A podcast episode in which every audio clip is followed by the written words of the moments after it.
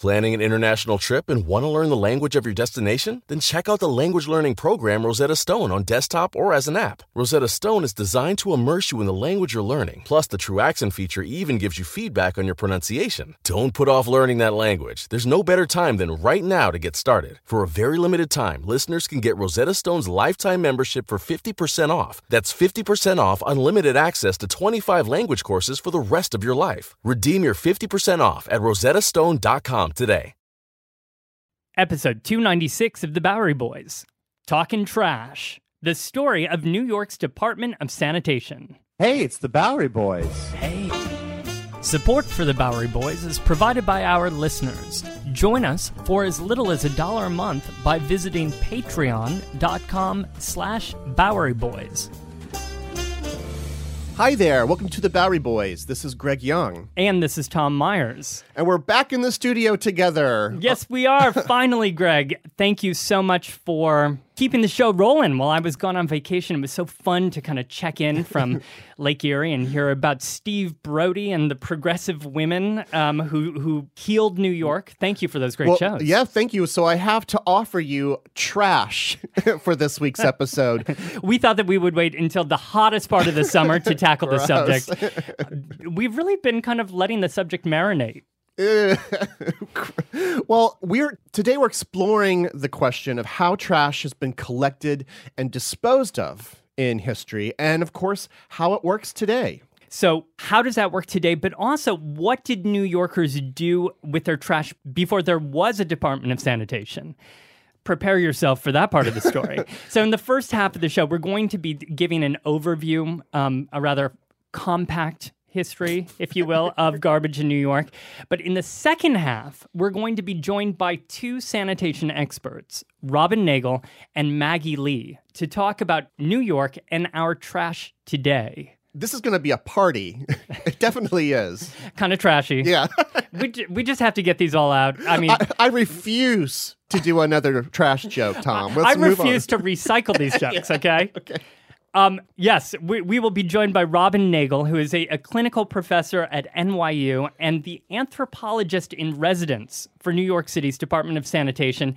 She's also the author of Picking Up on the Streets and Behind the Trucks with the Sanitation Workers of New York City. We'll also be joined by Maggie Lee, the records management officer in the sanitation department, and also serves as the deputy director for museum planning for the Foundation of New York's Strongest. So join us as we take out the trash and clean the streets And clear the snow. with New York's Strongest, the New York City Department of Sanitation.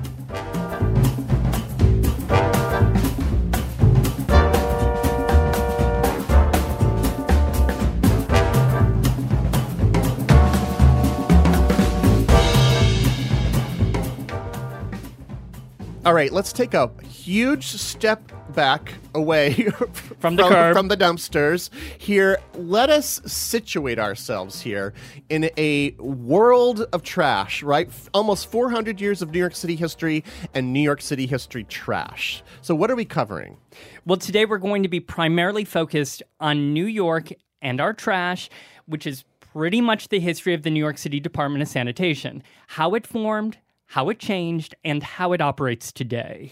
And so, specifically, trash, garbage, not sewage, which is something else entirely. Right, right. This is about the trash that New Yorkers have thrown out, which today gets picked up by sanitation workers, and how it's then disposed of. Those same sanitation workers, as you mentioned, also clear away the snow in the winter. This isn't, however, a story about what happens when you flush the toilets, just to make that key distinction, because sewers and wastewater are managed by the city's Department of oh. Environmental Protection, the DEP. They control the, the city's water supply. I mean, that it's confusing because for most of the city's history, trash and wastewater are intertwined, right? Y- yeah, rewinding back to the early Dutch days of the story, and for a long time afterwards, all of it, the trash and the human waste, was treated pretty much the same way, which is to say, just dumped out onto the streets or into the bodies of water. Yeah, and so there lies, I guess, our first problem here, which is that water that you're dumping the trash and waste into also just happens to be the water you're drinking and fishing out of, mm-hmm. right? So at the beginning, let's go back to the Dutch Dutch days of New mm-hmm. Amsterdam. Were there any garbage laws at all? Well, yeah, the first law during the Dutch days in the 1650s actually forbade residents from throwing all kinds of filth, rubbish, quote, oyster shells, dead animals, etc., into the city's streets or into the canals. And as our guest Robin Nagle points out in Picking Up in her book, New Amsterdam even established five specific dumping grounds. And I love this. She writes, quote, these included the Strand of the East River, near the City Hall along Pearl Street today, near the Gallows at Pearl Street and Whitehall, near Hendrick the Baker's at the northwest corner of Ew. Bridge and Broad Street, and near Daniel Litschoe's, uh, which was at Pearl Street near the wall. I imagine you could get some good dumpster diving in down at the baker's, right? Some old pastries. So, did the Dutch actually use these garbage dumps reliably? According to Nagle, probably not. Um, and there's some very obvious evidence that the Dutch residents just kept dumping into the waterways, especially into the East River. If you consider that Pearl Street, you know, Pearl Street today, was named for the oyster shells and I guess the occasional pearls that filled it back when it was the eastern shoreline of lower Manhattan. Today, of course, Pearl Street is four blocks from the shore. Mm-hmm. It now sits next to Water Street, Front Street, and South Street. So those blocks are sitting atop landfill, and much of that landfill started out long ago as garbage. Really old garbage. And meanwhile, businesses were also creating all this filth, this trash, and they were throwing it into the water. including Collect Pond, which we've discussed in uh, many other shows, which was just northeast of today's City Hall. That had been a great place to fish and to get fresh water. But in the 1670s, the British, which were in control of New York, tried to improve hygiene by forcing the industry to move outside to the other side of that big wall on Wall Street. And many of those industries relocated near the pond, and they would just dump their trash and their wastewater directly into the pond, basically ruining it for human consumption. I mean, this sounds absurd today and, and like ecologically dangerous, but what else, what other choice did they have? And it probably didn't seem terribly odd to the residents who were also just kind of dumping their filth into the streets. Now, we're talking just generally speaking garbage here, but we have to like unpack our own idea of garbage here. What is garbage in the 18th century? Well, we're talking about, you know, everyday household garbage, um, like spoiled food, broken furniture. We're also talking about human, quote, night soil, which was emptied, you know, bedpans and bedroom buckets, if you will. Do you want me to go any deeper No, no, that? no. We can, um, like, you can let the imagination roam at this point. There, but there was the refuse in the street also included things like dead animals and horses and chickens and pigs that were in various states of decomposition. There was tons of manure and other animal feces, which actually was quite valuable. Bon appetit. So what you're saying is it wasn't a bunch of Poland Spring bottled water bottles, right? uh, no, there were no plastic water bottles. and this was just left to fester. No one was clearing this away. Well, there were roaming pigs and hogs um, that felt that they had hit the jackpot out in the streets. Uh, the, the English actually did enact some street cleaning laws, um, and homeowners were expected to sweep up in front of their homes, but still, the streets remained filthy. So this could not have possibly been healthy, especially as the population started growing. Right into the 18th century and, and becoming more crowded and becoming dirtier. New Yorkers began to suffer increasingly severe bouts of fever, yellow fever, even as the city was attempting to enact these new sanitation laws. But these streets and gutters and rivers continued to reek of sewage and trash, and all kinds of outbreaks continued unabated. But you did mention that there was some valuable manure here in the streets too. Yes, as, as Ted Steinberg wrote in his book Gotham Unbound The Ecological History of Greater New York, all waste, as it turns out, was not created equal. There was garbage, right? Like we, we mm-hmm. mentioned. But then there was animal manure, which actually was quite valuable, you know, as fertilizer for farmers. The city had tried to contract out garbage collection in 1806, but the collectors, it turns out, the collectors only wanted the manure. They would pass, you know, through the streets and just collect the manure because they could resell that to the farmers, mm-hmm. and they'd leave the old trash. And if you think about by the mid 19th century here, the primary form of transportation in the city is all horse drawn. So we're talking tens of thousands of tons of manure being deposited on the streets and then uh, kind of pushed to the sides, to the gutters, right? or scooped up for resale. Steinberg notes that, quote, New York had matured into a veritable manure factory. I will say, though, that things would improve a little bit, you know, with the opening of the Croton Aqueduct in 1842. At least the city would be able to get fresh water into the city and, and clean some of the streets. But obviously, of course, as we go through the decade here with hundreds of thousands of people arriving into the city, the garbage is piling up. There's even more garbage with each passing year, obviously. which is incredibly unsanitary and, and creates these health outbreaks. There were some attempts at reform in the 1860s. You know, medical professionals were actually alarmed about how filthy the streets were and and the fact that New York was suffering diseases that had been basically under control since medieval times. They were coming back. But those uh, reforms were pretty short lived. Even though the city was budgeting money for street cleanup, it simply wasn't adequate. You see these photos, you know, from the 1870s and 80s. It's even hard to make out the sidewalks in the mm-hmm. streets because there are just these mounds of these mounds of stuff And this was especially bad in poorer neighborhoods where they didn't have the money to clean this up. And people would then look at these immigrant communities as being themselves filthy or dirty because their streets were. But in fact, it was we had a very class stratified way of clearing garbage by the mid 19th century. and wealthy residents could pay for private services to come clean it up. Um, but yes, uh, th- th- the other crowded neighborhoods, like those on the Lower East Side, were you know at the mercy of city street cleaners, who often didn't even venture into their neighborhoods. But when some of this was able to be picked up and like loaded onto wagons, what did they actually do with it? Many of them headed off to dumping piers over at the East River. Usually, these piers, you know, you would dump the garbage off the piers onto a scow, like a large barge like vessel. And then the garbage would get picked over often uh, by a, a flourishing industry of scavengers, men and women and children who pick through potentially, you know, valuable bits in the trash. And these would be known, yeah, sometimes known as rag pickers, bone grubbers. These are just different slang names. And then the rag and bone men, although they'd be men and women, rag and bone men would travel throughout the city selling the things that they had just pulled out of the garbage. Right. And then those scows would be floated off into the ocean. And then dumped in, mm-hmm. into the ocean. And this was legal.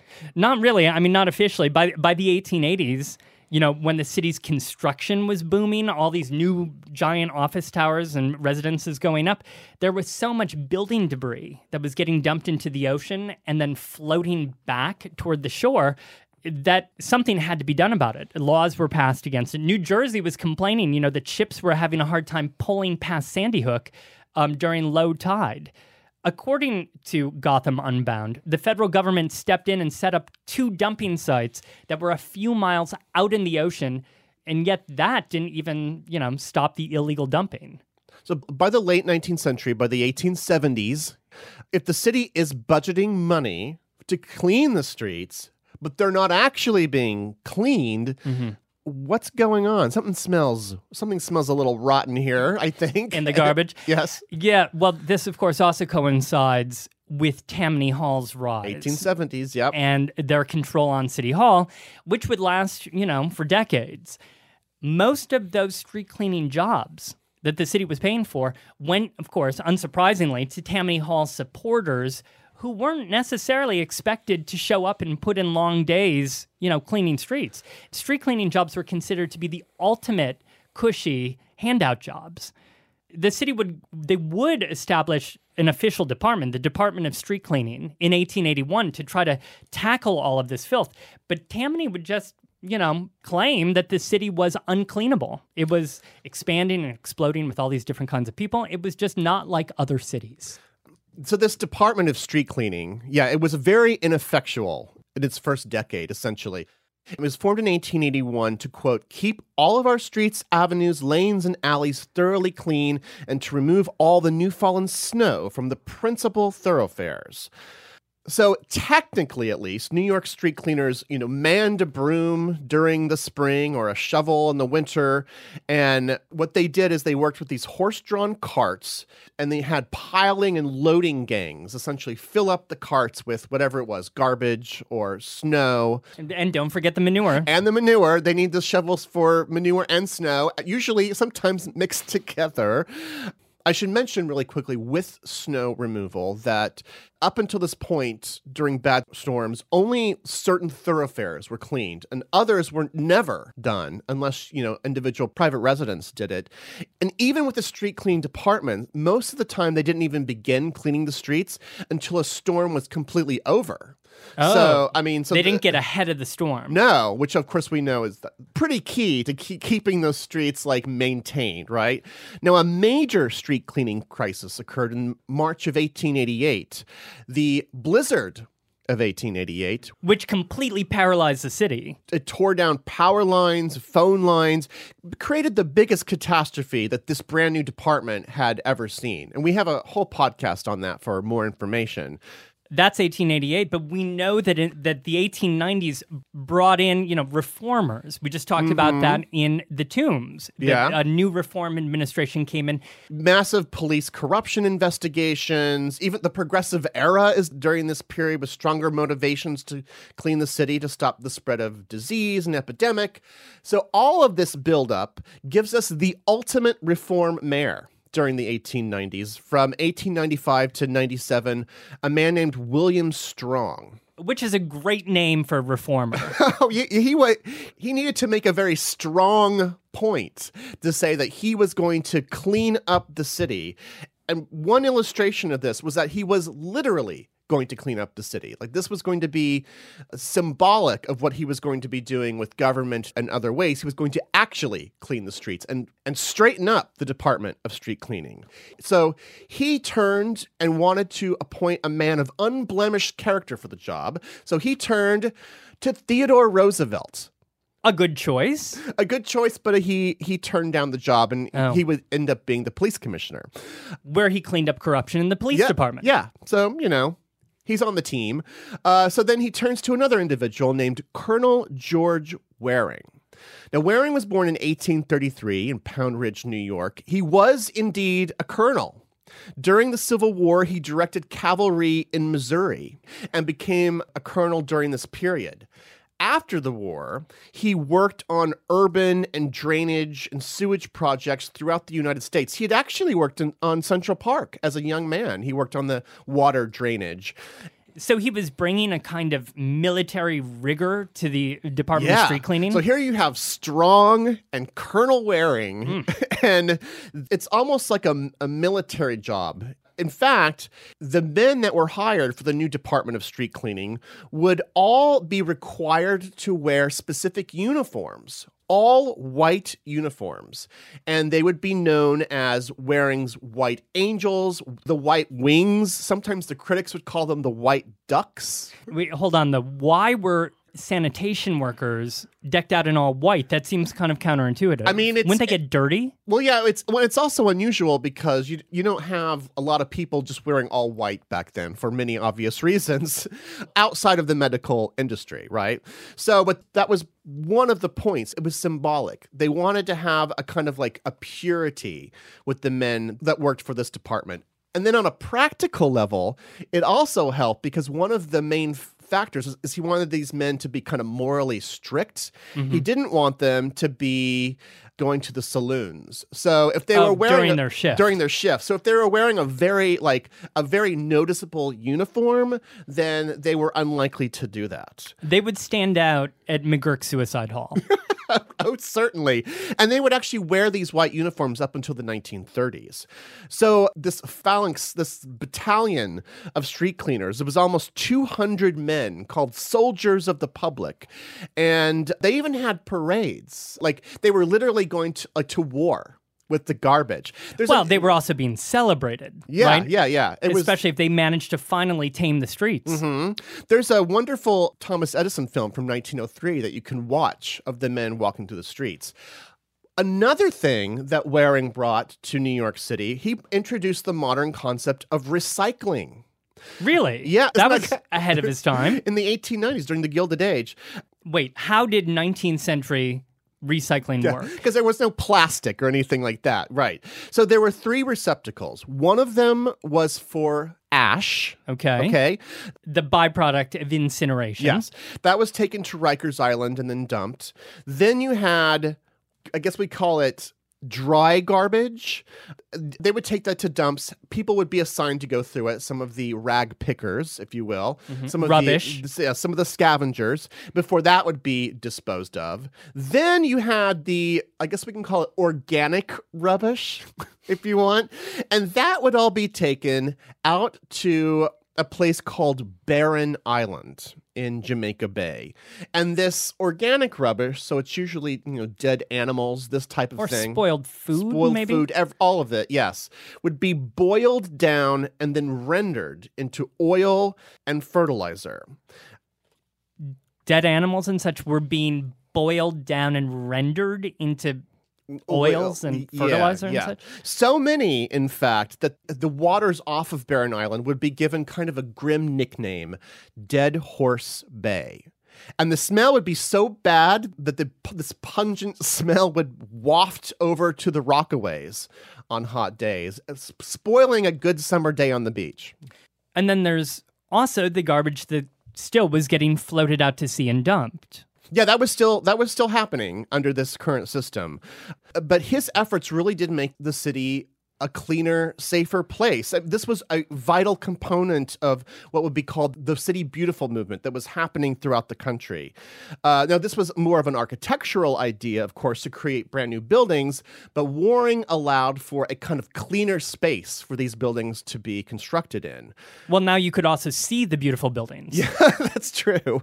By 1898, with the consolidation of Greater New York, this program would soon spread to all of the boroughs.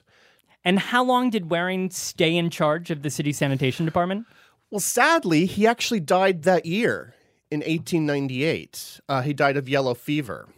But his legacy continued on in the Department of Sanitation. Well, I mean, yes and no. Uh, His legacy, you know, many of the programs that he installed into the this department kept going, but they really deteriorated under other leaders. And so, in a way, almost by the 1920s, it was reverting almost back to a pre-Waring stage of New York, and things were getting a little bit dirtier again. Well, in the 1920s, the city was looking for new ways to deal with the trash, and the answer increasingly became to burn it up. And you had mentioned, you know, this ash that was being created. Well, incineration by the 1920s and 30s really took off. Many apartment buildings had their own incinerators down in the basements. Residents would throw their rubbish, okay, you'd kind of separate what could be burned, down a chute that went to the basement where it would eventually go up in smoke. And then not everybody had their own private incinerators. So you could also bring your rubbish, or sanitation could take your rubbish to ash dumps, which which would burn it for you. Well, it just sounds sounds so lovely, doesn't it? Actually, there wasn't much to see. Literally, it was very difficult to make out anything uh, through all the the burning and belching Ugh. ashes in the How air. very post-apocalyptic. One of the largest of these ash dumps, which we mentioned in our recent World's Fair of 1939 episode, was called the Corona Ash Dump in Queens, which was operated by the Brooklyn Ash Removal Company. F. Scott Fitzgerald, even described it in The Great Gatsby, which came out in 1925. He described it as a valley of ashes, quote, a fantastic farm where ashes grow like wheat into ridges and hills and grotesque gardens. And it the ashes there, I mean, it grew so large, it became a, mountain. They called it Mount Corona, right? It grew to be 90 feet tall. Robert Moses, as we discussed in that show, would construct the World's Fair and Flushing Meadows Corona Park literally atop this old ash dump. And this was an idea that he would attempt to do many times in the city this clearance of ash dumps and garbage areas into landfills for more pleasant purposes. Yes, and the city operated lots of other incinerators, you know, in other parts of town. Some were private, like the Corona ash dump, but the city ran many too, you know, including a huge facility that was located nearby, as you mentioned, on Rikers Island. Years before, we should mention, years before, um, you know, any prisons opened on Rikers, there were mountains of garbage and there were incinerators that were burning through the night on the island. And in fact, Rikers Island had been expanded through landfill, ash, you know, that had been hauled in by prisoners who were incarcerated nearby on Welfare Island, today's Roosevelt Island. How many incinerators were going on at the same time? I can't. This doesn't sound very ecologically beneficial to the city. The city run incinerator scene peaked in 1937 when the city was running 21 different plants. Mm. But their use drastically decreased during World War II and after the war, by which time, you know, only about half of that number would operate. And by this time, was the city still just dumping some of this garbage directly into the ocean? Oh, yeah. Even though there were laws that were regularly being passed that were forbidding the city from dumping out in the ocean, it still was taking place, much to the consternation of New York's neighbors, especially those who were trying to operate beaches. Mm-hmm. According to Ted Steinberg in Gotham Unbound, the bulk of, quote, fast decomposing items such as food was dealt with by dumping at sea. And in 1922, the city had purchased 12 garbage scows to supplement the seven it already had to keep up with the demand. But the problem, aside from the, you know, trash polluting the water, was that all of this garbage mm-hmm. was also washing back up on the shore, often onto the beaches. And it wasn't really clear to the city if that was the fault of passing passenger ships, you know, that were coming into New York Harbor and throwing out all their garbage, yeah. or if it was because of the city's garbage supplies that was being dumped. Or just a beautiful mix of the two. Probably. Probably. An article from July 24th, 1923, in the New York Times pretty much sums up the scene. Quote, Reports from the Rockaways to Long Beach show beach conditions to be worse this year than ever before. In places, the remnants of garbage are piled a foot thick at the high water mark, and it is no uncommon thing to bump into melon rinds and grapefruit while bathing. On the beaches may be found the remains of chickens, cats, and dogs, which, added to the putrefying vegetable refuse, attract flies, pollute the air, and are a menace to public health. Even if there is not yet actual danger to health from bathing, the quantities of materials thrown up on the beach to rot are revolting and serve to make unattractive the greatest holiday playgrounds within easy reach of the city. Um, unbelievably, I will be able to one up that horrible beach story here in just a few minutes with another scary anecdote. So, oh, just suspense. well, finally, the courts ruled against the city, forbidding it from dumping at sea, and gave it until 1934 to come up with another place to dump this garbage. Why couldn't they just send it over to Rikers as they had been doing for decades? Well, it wasn't that easy because by this time, Rikers dump, you know, was running out of space, but it was also it had also come under the scowl of Robert Moses, who was developing a spotless and futuristic World's Fair very mm, nearby, yeah. and he didn't want a growing pile of garbage in the mm-hmm. background of his futuristic vision of the world. That's not the world of tomorrow. No. no. That was the meals of yesteryear. so, so the city was literally looking for a new place to put its garbage. The situation was pretty much frozen throughout World War II here in New York City. The existing garbage dumps were filling to capacity. In fact, there was a new trash dump, Edgemere Landfill, which had opened in 1938, and that one would have would be open for many, many decades, but it was almost the only landfill that had any space left. And the city was, of course, just getting bigger. There was this problem was not going away.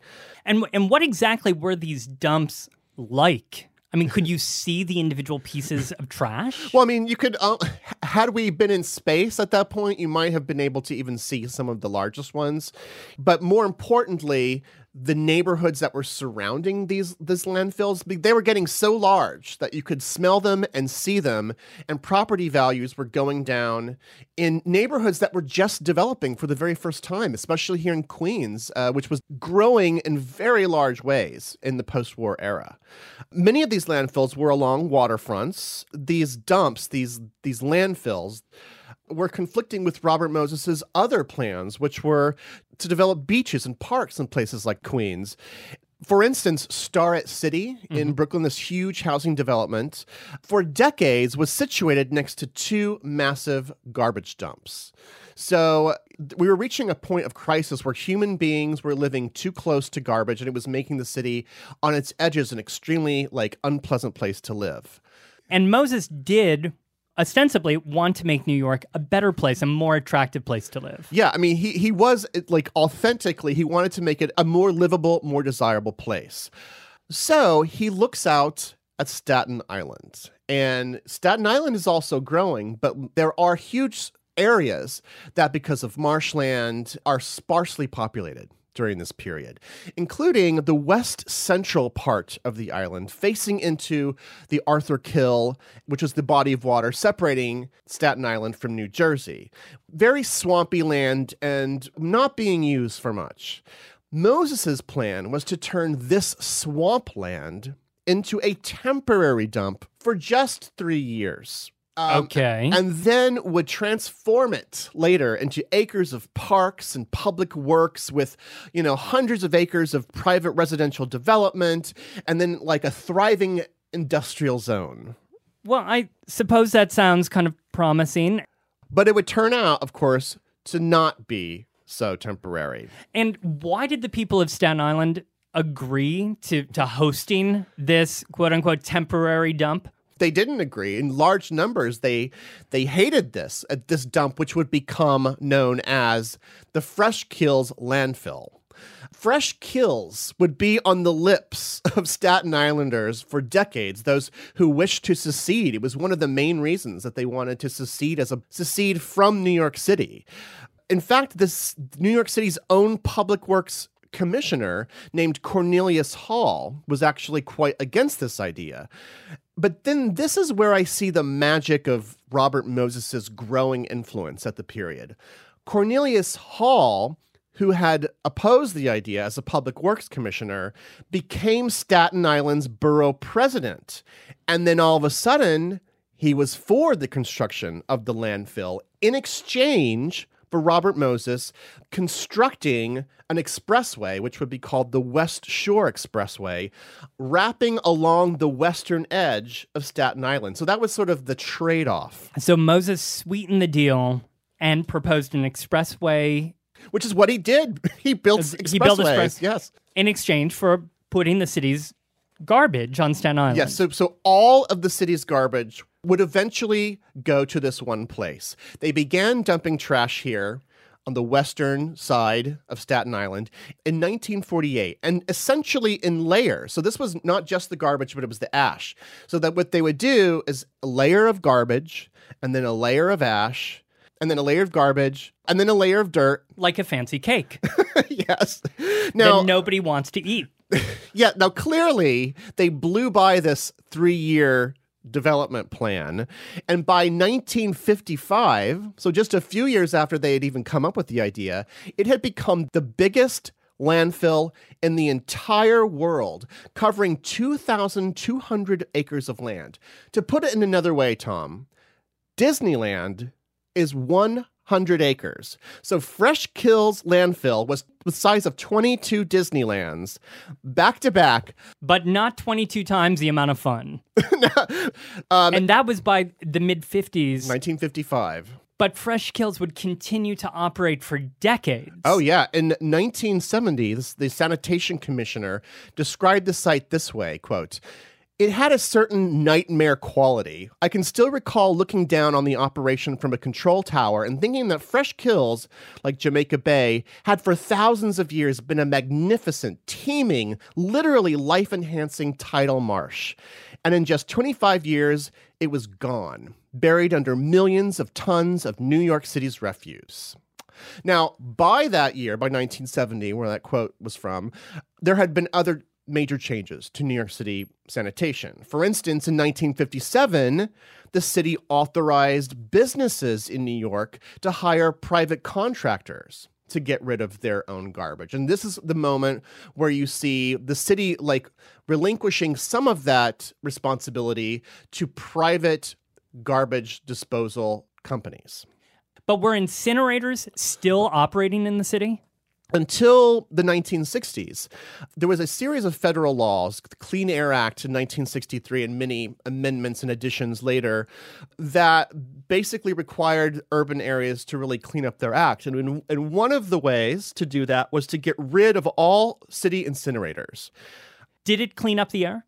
Well, I mean, it would eventually. It's it's weird to think of the 1970s as like you know this isn't exactly an, an, era I think of in terms of having great air quality in New York City, but it was because of efforts like Mayor John Lindsay getting behind environmental issues, the introduction of Earth Day.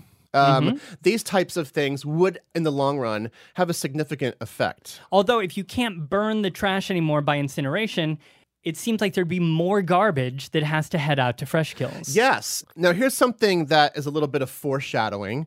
But in 1978, the U.S. Supreme Court rules that it is not a violation of the Interstate Commerce Clause to transport waste to another state. But Fresh Kills was still getting all of New York's trash? Yeah, it was it was still extremely active. Not only making life miserable for most residents of Staten Island, but was actually making life horrible for the whole geographical region, New York and surrounding states. In the summer of 1987, Tom, bathers on local beaches oh, no. throughout the region, as far away as Connecticut, were met with heaving seawater filled with medical waste and other types of garbage that washed up in, on the shores in a very specific phenomenon that the press called the syringe tide. A tide of syringes and medical waste. Use your imagination. But was this coming from waste that had been dumped at sea? At, no, it was discovered to have all come from fresh kills and had been like washed into the Arthur Kill and then distributed throughout the region. By the late 1990s, the only remaining New York City landfill in operation was Freshkill. It had been such a contentious point between Staten Island and the rest of the city that they did, in fact, vote to secede from New York City. I mean, this could have really been a huge deal, but it was at that point that the mayor of the time, Rudy Giuliani, made a deal with Staten Island that they would officially close the Fresh Kills landfill by 2001, Fresh Kills was finally closed. So, what was New York supposed to do? Where were we supposed to ship our garbage? Right. There were no places by this point in the five boroughs. There were no garbage dumps or landfills of any kind. I should add, though, that Fresh Kills was reopened following September 11th, 2001, and it was the repository for a lot of the debris and was even a federal crime scene.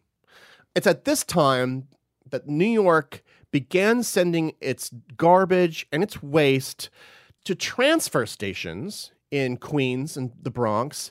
And from there, it was exported to other places. Well, we'll sort through all those details after this. On April 19, 1995, a federal building in Oklahoma City was destroyed in a domestic terrorist attack. Just days after the bombing, America discovered the perpetrator was right wing extremist Timothy McVeigh, whose mindset and values are still very present today. It's an American tragedy, but one I still remember very vividly. But there is so much more to the story than what you might remember. Take a deeper look into this moment of history with the podcast Homegrown OKC, hosted by Jeffrey Toobin and based on his book. The Homegrown OKC podcast is about better understanding the political environment in our country today. In particular, I found fascinating all the original archival footage used in the show, sounds which brought me back to that time, but with a richer understanding of events. These episodes were thrilling to listen to. That's Homegrown OKC. To listen, search for Homegrown OKC in your podcast app. That's Homegrown OKC. In the decades before the Civil War, slavery's grip on America tightened. But soon, a diverse group of abolitionists, both black and white, began to construct a clandestine path to freedom for the enslaved. Hosted by Lindsay Graham, Wondery's podcast, American History Tellers, takes you to the events, times, and people that shaped America and Americans, our values, our struggles, and our dreams. In the latest series, American History Tellers explores the Underground Railroad, a covert network of secret routes and safe houses operated by men and women committed to helping enslaved people escape bondage in the South. Fugitive slaves and anyone helping them face terrible violence and even death if caught. But for those brave enough to risk the journey, the Underground Railroad offered a path to the northern states and Canada, where their freedom was assured. Follow American History Tellers on the Wondery app or wherever you get your podcasts. You can binge this season's American History Tellers, The Underground Railroad, early and ad-free right now on Wondery Plus. Planning an international trip and want to learn the language of your destination? Then check out the language learning program Rosetta Stone on desktop or as an app. Rosetta Stone is designed to immerse you in the language you're learning. Plus, the TruAccent feature even gives you feedback on your pronunciation. Don't put off learning that language. There's no better time than right now to get started. For a very limited time, listeners can get Rosetta Stone's lifetime membership for 50% off. That's 50% off unlimited access to 25 language courses for the rest of your life. Redeem your 50% off at rosettastone.com today. Well, we are delighted to be joined by two sanitation department professionals, Robin Nagle and Maggie Lee.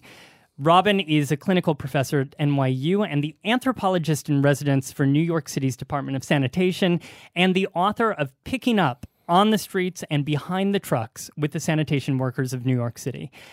Robin's TED Talk, What I Discovered in New York City Trash, has been viewed more than 1.7 million times. wow. And everyone should actually, we're going to post that on our website because everyone should should actually watch it. And Maggie Lee here, thanks for joining us, is the Records Management Officer in the Sanitation Department and also serves as the Deputy Director for Museum Planning for the Foundation of New York's Strongest.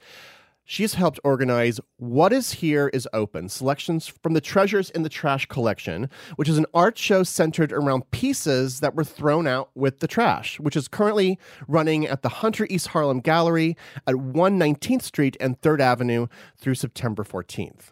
Welcome to you both, and thank you for being on the Bowery Boys. Thanks for having us. Yes, thanks for having us.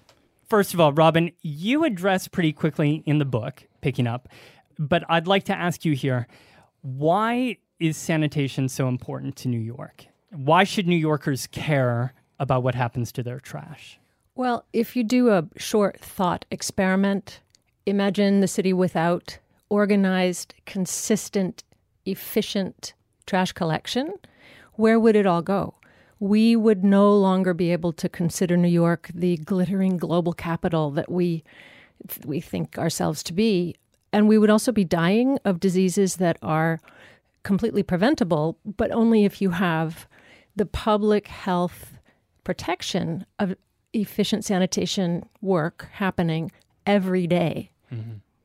And did you know that going into this? How did you become so interested in sanitation? I've always been fascinated by this simple problem of how is it that we are so content with letting go of things we don't want anymore, which is a very roundabout way of saying, why is it so easy to create trash? Mm-hmm. How is it that we live with a culture profoundly built on disposal, But of course, there's no away in the throw away. It's an emphatic verb. We throw it, but the away is fiction. So from when I was a kid, I was just very curious about where it all went. And when I was hiking with my dad once when I was uh, about 10 or 12, and we were in the Adirondacks in this pristine wilderness where campers before us had left behind essentially a little dump, stuff that they were too lazy, I guess, to take out with them mm-hmm. that they had brought in. And my question of the moment was who on earth did they think was going to clean up after them?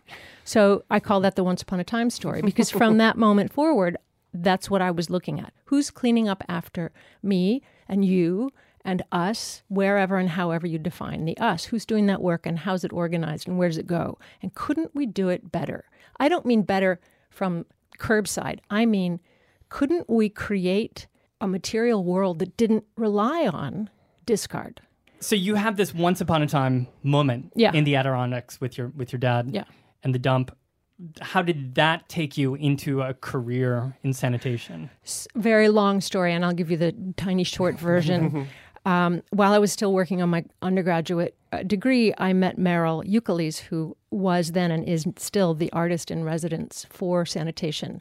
And it was the first time I had seen a woman of considerable intellectual power and creativity talking very seriously about focusing on garbage. When I talked to my colleagues in school, they were they thought it was cute and quirky and oh Robin, aren't you weird? Ha ha ha. But then Mierle showed me that no, this can be a serious serious set of questions. And then after I finished my graduate degree and was working at NYU, I was invited to develop my dream class. Like, if you could teach anything you wanted, what would it be? And I said, well, that's easy. I want to teach about garbage. And that was the beginning. Um, and it grew from there. I eventually started research with the department, sort of in classic anthropological fashion, mm-hmm. and then realized observing and participating wasn't enough. I actually had to be a sanitation worker to understand the job in enough detail. So I went through the whole process of being hired. And let me just be very clear it wasn't that anybody did me any favors. That's impossible, basically. the civil service system is pretty rigorous. So I went through all the steps, same as you would, same as you should, in fact. yeah. yeah. yeah. maybe, Greg, I've been waiting to tell you this, but I, will I'll tell you after the okay. show. Um, but uh, and, and, you chronicle that whole journey in the book. Yeah. Uh, in in picking up the decision to go forward with it, and then what that entailed mm-hmm. the the exam. Yeah. And then the various tests that you yes. had to take. Lord. The driving exam? That was the best. I, I, will say on my resume, I still, of course, include the time that I was a sanitation worker for the city of New York, and it is one of my proudest proudest lines on the resume. Driving the truck, there's nothing as powerful as you. It doesn't mean you're the biggest truck on the road, but nobody wants to be anywhere near you. Mm-hmm. Nobody's going to play chicken with you. if you need to take the lane, you know, you signal and you you move over slowly. You, you're not aggressive, but you're going to take the lane.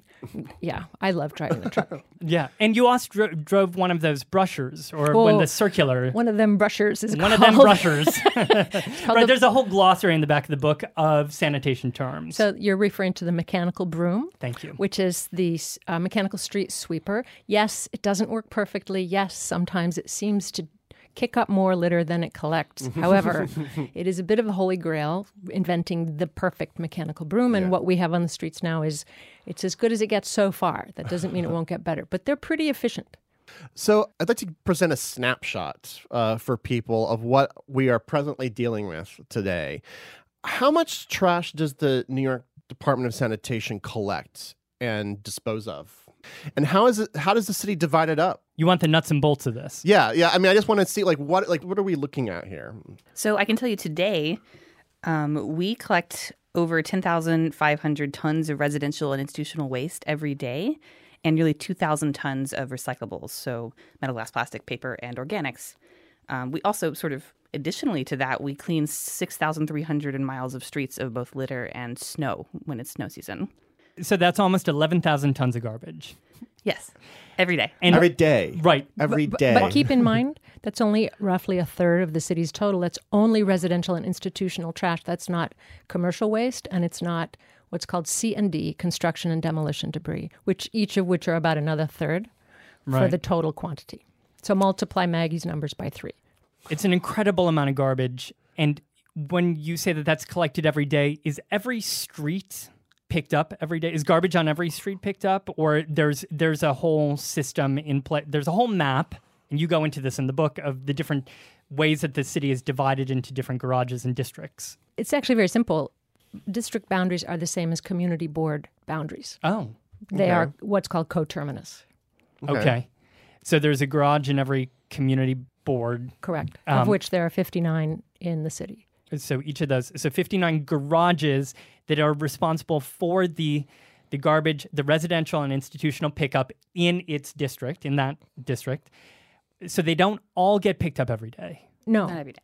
Okay. Sometimes I just like on the Lower East Side of my old apartment, I had the sense that the garbage was coming by daily. Well, there will be commercial trucks picking up for businesses every day, but sanitation will. And Maggie, correct me if I'm wrong on this, but I, I think it's three times a week for high density neighborhoods, twice a week for lower density, and then recycling collection is once a week. That seems right. I don't. I don't know offhand, but No, that sounds like um, it's That it's, sounds it's about right. twice a week on my street, and and recycling is Monday. Leave it out Monday night. But so then, that sounds right. So I, I once had a friend spend the night on my sofa, and he just said in the morning, he said, it seemed like there was another garbage truck that went by every hour. That might have been true for the commercials. yeah, the commercial waste owners tend to work through the night, and they have they can have very chaotic routes.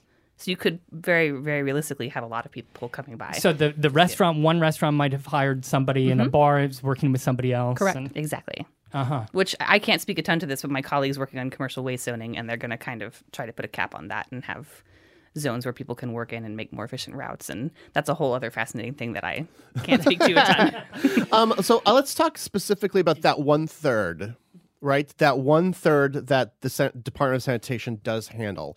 Where does it go? What's what's the journey from being picked up from the curb? Like where does it go? Where does it eventually end up? It Where goes do- back to the garage. No, not necessarily. If you load out your truck, you'll take it straight to the dump. If you have come close to loading out your truck, but your shift is over, then it will go back to the garage. Ah. And in some garages, you will load out your truck, go to the dump, empty it, come back, do more. And then, so that's called a load and a piece. Wow. And just logistically, um, when you're picking up, and you have a very humorous section, Robin, in the book about the right way to lift up garbage bags or even the garbage cans and even outdated manuals showing illustrations of people. I think it's like lifting them, using their head Yeah. to sort of like hoist the garbage can um, into the back of the truck. what, today, those garbage trucks also work as compactors. Oh, yeah. And so they're they're grinding it down already, Well, squashing it anyway. r- crunching it down. Yeah. And then the the proper phrase, this is a technical term, when you take the, the truck to dump it and you um, activate, the, it's called the back blade, which is near the cab in the body of the truck, and it pushes this compacted garbage out. If it comes out basically in a well formed hole, it's called a turd. and in, in We the, were talking about manure earlier. Yeah, we were. Some in the things that were mechanics of truck design, you want to design trucks that produce a good turd. Okay. Do New York City's sanitation trucks produce good turds? Given the right conditions, yes, they produce excellent. Enough fiber? Well, let's get a little serious here. To get serious here, this is a extremely dangerous job, and the the challenges that sanitation workers have to deal with, like every single day and night, uh, because you don't know what's in the on the curb. You don't know what's is it broken glass? Is it needles? I mean, you don't know what it is. It's all of that and more. It, it- there are three sources of danger. The, as you say, the contents of the garbage, the mechanics of the truck are their own source of harm, and the uh, working in and out of traffic. Y- People are impatient, getting stuck behind a garbage truck, and will scoot past rather faster than they should. What people don't know, and this is something that if your listeners remember nothing else from this podcast, I hope they hold on to this. Sanitation and refuse work is regularly listed among the 10 most dangerous occupations in the nation by the Federal Bureau of Labor Statistics. The number fluctuates. Sometimes it's number seven, sometimes it's number four, but this is more dangerous than being a cop or a firefighter by many factors, both for injury and for fatality on the job. I say that meaning absolutely no disrespect to our cousins in police and fire. I wish that we could share the love of respect and concern and care for sanitation workers when they are injured. And God forbid, when they're killed on the job, you'll see very little of it in the press, unlike for police and fire when it's front page on the paper. So, And why do you think that is? well, What's going on here? we count on this workforce to do a relatively mundane and tedious job that happens regularly. Uh, We were saying twice a week, three times a week, however often a truck comes down your block to pick up your discards. You can count on it kind of like you count on the sun rising. And therefore, you can take it for granted. They're not rushing into a catastrophic emergency. They are preventing a catastrophic emergency from coming into existence. So, to have a preventive, an emergency prevention effort, which is fundamental to sanitation's mission, of course we get to ignore it. Also, again, sort of anthropologically, who teaches us to pay attention to the plastic cup? Um, Tom, you're holding your water is in a plastic cup right now. I promise you, I predict you're not going to take this home, put it on the mantelpiece, and designate it the heritage plastic water cup that you will pass on to your heirs and they to theirs unto the generations, right? Greg, we don't Robin is so calling me out right now. Guilt trip. I think I will if- say though that that used to have an iced coffee in it. Yeah, and, but- and I threw out the ice cubes because, and and I filled it with water here in the studio. I'm guilting you. You're not You're so I'm guilty. gonna do that now. I will tell you, reading. I was reading your book while I was eating a a, a salad. You know, at one of those fast casual. I I can't say the name of it, but salad places, you know, where they dice it up into small pieces. Mm-hmm. And I'm sitting there, and it's in a kind of like preformed shell, Yeah. plastic shell. Uh, What do you call this? Clamshell uh, containers. And I'm reading this book about just how we generate all of this garbage. And I'm eating a salad, and then I'm thinking, I've only had this for five minutes. I'm done with my salad. And now what am I? I'm going to So- throw this. I don't even think this can be recycled. let, let me unguilt you. Please. And I'm not going to get into the logistics of plastics recycling because it's really downcycling and the chemistry and the phys- that's a whole other thing. But what was your choice for lunch? Yes, you could have brought your own. Yes, you could have chosen to get glass or metal containers. And many people do that. But you're going against a very strong cultural trend which says, I need my food, I need it now. This is quick, it's healthy. All right, it's in plastic. Whatever. I need my food now. We are for you to do something different would be commendable, but it also would not save the planet because it's a tiny, in, in fact, in the scale of things, a microscopic drop in the larger picture of waste in the scale that it is generated in the United States and globally. So I will tell you, you can feel guilty if you Now want Now I feel to. terrible. No, no, no. but it's the the solution is not for you to never again go to the nameless salad place and get a little chopped up plastic thing of the the solution is upstream with manufacturers and with corporate entities that have very successfully helped us become dependent on single use commodities, uh, primarily plastics, but also other pl- uh, paper and whatnot. So the f- struggle needs to expand from the curb, where curbside recycling is now common in cities throughout the country. And it has to go backwards. It has to go to the source to say, wait, why is it legal to make so many different plastic polymers that cannot be recycled? Why is it legal to put the costs of the long term consequences of that onto our shoulders as the consumers and the citizens and the residents of a city like New York? That's a bigger problem and a bigger challenge, but that's where it has to go if we're really going to change the story of waste. Mm-hmm. wow. So uh, to go back to let's to reconnect with the journey here Mm-hmm. of of our garbage what is the final destination for stuff that's not the recyclables where does the journey end But it doesn't end. it never ends oh no It goes to a final resting place, but is that really final? well that is true that's a good point does anything really end Where, where, but where is that final resting place? Uh, we export, and again, I, I might be a little bit off on this, but to six different states for garbage and to nine different states for recyclables. So, uh, landfills and waste to energy facilities for garbage, and rec- MRFs, materials recovery facilities for recyclables. Can I ask a really geeky question? Maybe this is too minute, but I'm having a hard time with this. So back to this um, plastic cup that I have right here, hmm Your heritage cup. my heritage cup that I guess will not go on my mantle. Um, You could decide to. I let's say that for some reason this winds up in a trash can. Okay. It gets crunched up by one of those passing garbage trucks. Yep. It gets taken off to a dump. It gets loaded on maybe a scow, right? It gets trucked off. it might to, be trucked. It might be taken by rail. Okay, trucked or rail to one of these states Oh, that actually, accepts our or, garbage or a barge. You're right. Or a barge. or a barge. It winds up in another state. Yeah. And by this point, it's been kind of like crushed down into some tiny little um, disc or something, right? Well, it's crunched. Yeah. It's crunched. Is it really small? And is it like, can you make me feel at all better about this? Is it going to be tiny, tiny, tiny in that landfill? No, it's not. It's not science fiction. Turn it into a little one-inch cube, kind of crushed. It's just smushed. So it's smushed. It's going in a landfill with a bunch of other water bottles and a bunch of other crap, basically. Mm. And then it's part of this layer cake that is the landfill. But if it doesn't decompose, Correct. it just sits there Yeah. next to other stuff like it. forever. Yes. Yes, yes. It, so the the organic waste that's surrounding it will decompose depending on the conditions of the landfill. Fresh Kills landfill, which closed in 2001 after being open for 50 some odd years, even though Robert Moses swore up one side and down the other, it would only be open for three years. The bottom layers do not decompose because the weight is too much. The the compression is too much. I went to a talk a few years ago where the archaeologist Bill Rathje, may he rest in peace, he had done core samples of fresh kills and pulled up a hot dog that you it looked like you could toss it on the grill, but it was from the 1950s.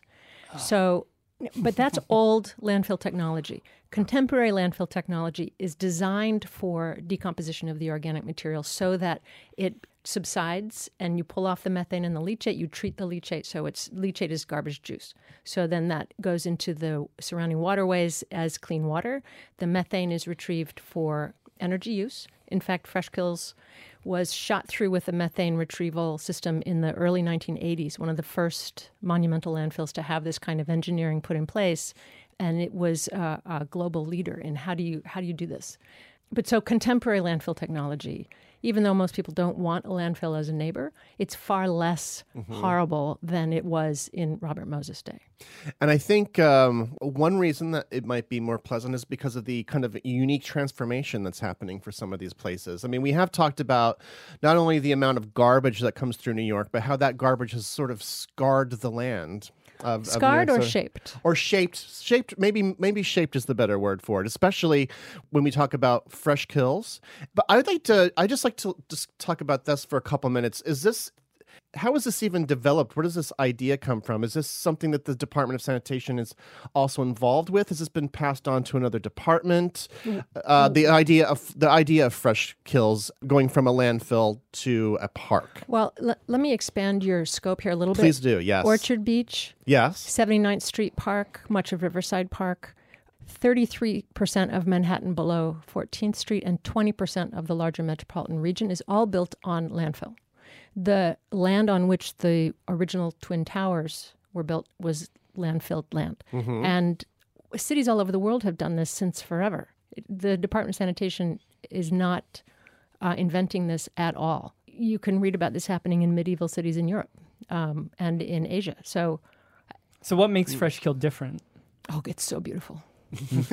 oh, I, I drove through. You can visit parts of it. Parts are open right now. There's a bike path that's open, and there's smaller playgrounds that are open. Go to one of their discovery days. Oh yes, They have free bikes. They have walking tours and kite flying, and they have a just. It's.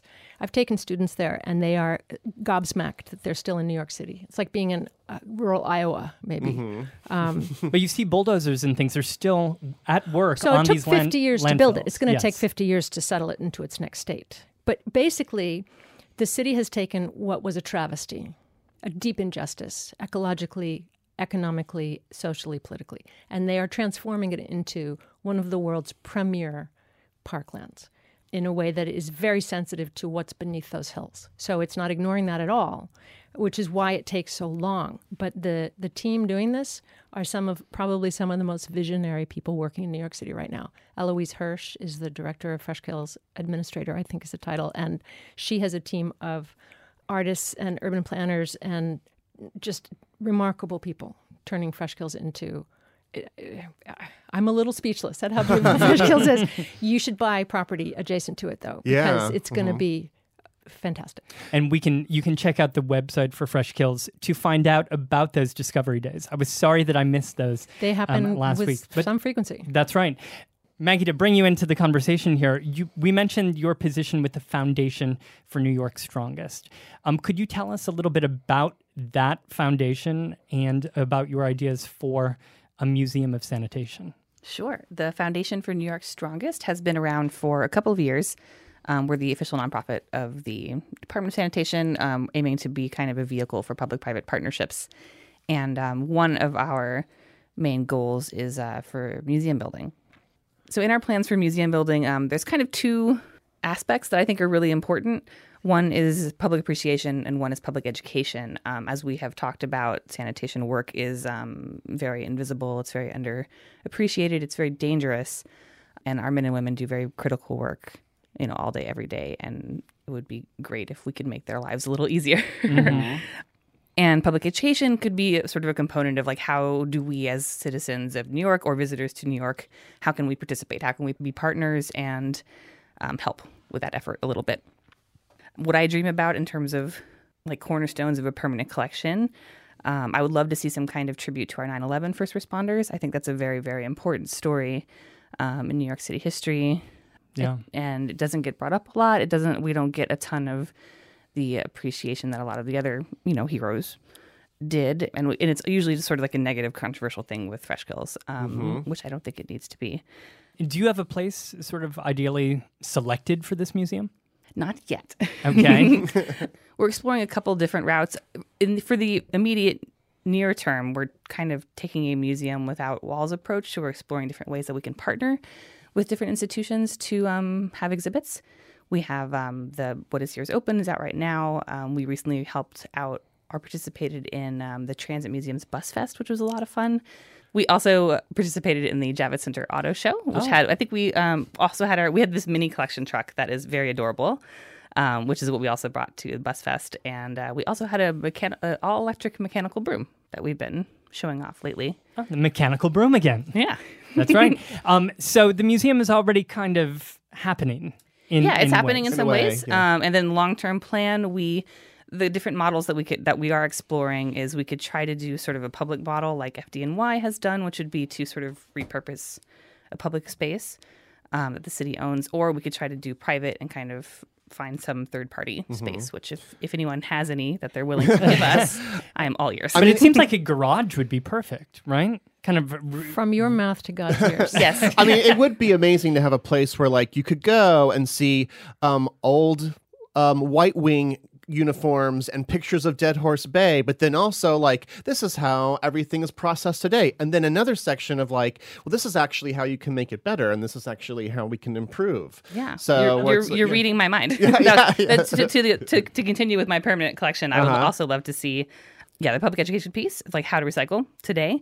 Um, something about Colonel Waring and his history. 'cause I think that's a really great, it, it's a very visceral re- understanding of like what it is that we do that keeps New Yorkers um, healthy, safe, and clean, as we discussed a little Right, bit because before. he because he attacked it with such a sort of military fervor that like the images from this are just so very dramatic, and the before and afters are striking. Absolutely. You also mentioned the um, the exhibit that's currently open. What is here is open. Selections from the treasures in the trash collection, uh, which is currently on at the Hunter East Harlem Gallery at 119th and Third Avenue, through September 14th, 2019. How did that exhibit come to be? What what is the treasures in trash collection? Yeah. Um, so Treasures in the Trash is a collection created by um, a retired sand worker named Nelson Molina, who over the course of his 34 year career um, had a habit of picking things out of the garbage that Masterpieces, he, yeah, masterpieces, things that he thought weren't trash. but there's a whole term for it. For- Mongo. thank you. So so Nelson mongoed a bit over his 30 year career and managed to amass um, some 45,000 items that are currently housed in um in our active sanitation facility in East Harlem. So please, I mean, it's wonderful, but please don't wander into our garage. That's um, we do do public Yes. tours occasionally. Um, but this exhibit, what is here is open, was a way for us to kind of make it a little more available. Um, we partnered with an organization called Hi-ARTS. Their executive director Raymond Codrington. This was originally his idea to curate a special exhibit that would be more accessible to the public. And um, he actually hadn't seen the collection at the time when he proposed this to us. We brought him in, and he was floored by it, as many people are. And um, he thought like we shouldn't just do a collection of stuff. And he brought on an artist called named Alicia Grullón, who curated the exhibit along with Nelson. They had him be a, um, a co-curator. So at the exhibit, we have about 300 items on display with um, seven artistic submissions from New York City-based artists who it's sort of a response activity. So they looked at the collection, submitted some artwork that they thought resonated with it, and then Alicia and Nelson curated objects from the collection as a response to the art. So it's sort of a conversation. I guess with one final question for our listeners, you know, how can they, how can we, how can we help the Department of Sanitation? Is there any advice that you have for New Yorkers when it comes to our relationship with the sanitation department? Do you want to take that first? From the department's perspective, um, as I mentioned before, your partners in helping us keep the city clean. Um, it'd be really, really great as a basic level to just, you know, follow recycling laws, use public litter baskets correctly, pick up after your dog when they poop. uh, some basic things like that. Um, In other words, be a decent person. yeah. um, because there's real safety implications. And that's that. very practical, but in from like an anthropological standpoint, So I would say, and this is not going to help anyone who's working the truck. However, when you see them working the truck, and I would I would say don't extend this only to municipal employees, but also those working private trucks. Tell them thank you. We rely on them so heavily, and yet we don't acknowledge them. So even just a simple thanks, it matters. Yeah, I, I would also just add for the litter basket thing when you see one that's overflowing, just hold on to your litter. don't add it to the top of the don't pile. don't balance it. No, no. And there's a whole Or sit there's- it next to it. You don't think that's a good idea? You know, just put it in your bag, keep it in your pocket, hold it in your hand until you find a place where there's room for it. Well, Maggie, Robin, thank you both very much for joining us today as we talked about New York City and its trash. Yes, and thank you both very much for joining us. Thank, you. And Can I give a slight plug? Please check out um, our new website, nycstrongest.org, for the foundation. And you can look for ways to volunteer, donate, get involved. That's great. On our website, boweryboyshistory.com, we will have some of the dirtiest photographs I've ever put up on our website. No, uh, uh, pictures of all the things that we've discussed, um, a couple pictures of the exhibition, and more. Plus, we'll link to Robin's TED Talk, and we'll have that Edison video from 1903. So check that out at BoweryBoysHistory.com. A huge thank you to our patrons who have joined us on patreon.com slash Bowery Boys. It is because of your generous monthly support that Greg and I are able to devote all of our time to producing the Bowery Boys and talking trash. And uh, you will, of course, receive a new episode of the Patreon only Bowery Boys spin off show called the Bowery Boys Movie Club, where every so often we tackle a movie with New York City themes, a movie that's filmed in New York or is just uh, set here in some way, and sort of like explore the minutia of that movie. The episode will be coming out in a couple weeks, and this month we'll be talking Gangs of New York, Martin Scorsese, Leonardo DiCaprio, So that is your assignment, patrons. Watch Gangs of New York and then join us. You can join the fun at patreon.com slash Bowery Boys. Also, if you're free this weekend or any upcoming weekend, join us in the streets as we work with some of New York's best tour guides with BoweryBoysWalks.com. Uh, we have really great in depth walks of NoHo in the 19th century, Edith Wharton's New York, the hidden histories of Greenwich Village, the World's Fairs of 1939 and 64, and so many others. That's BoweryBoysWalks.com. And finally, tickets are on sale for our second annual live Ghost Stories of Old New York show at Joe's Pub. One of the shows, Tom, is already halfway sold out. So when we say But who's who's hitting refresh throughout the day? so when we say that like tickets really are going fast, I know that's Halloween, that's in October, but like uh people are getting tickets fast, and it's going to be a fabulous show. We have two shows on Sunday the 27th and one on Halloween itself, October 31st. so just go to the website of Joe's Pub and get your tickets today. That's publictheater.org. Thank you so much for joining us on this history of New York City's sanitation department. Have a great New York week, whether you live here or not. See you real soon.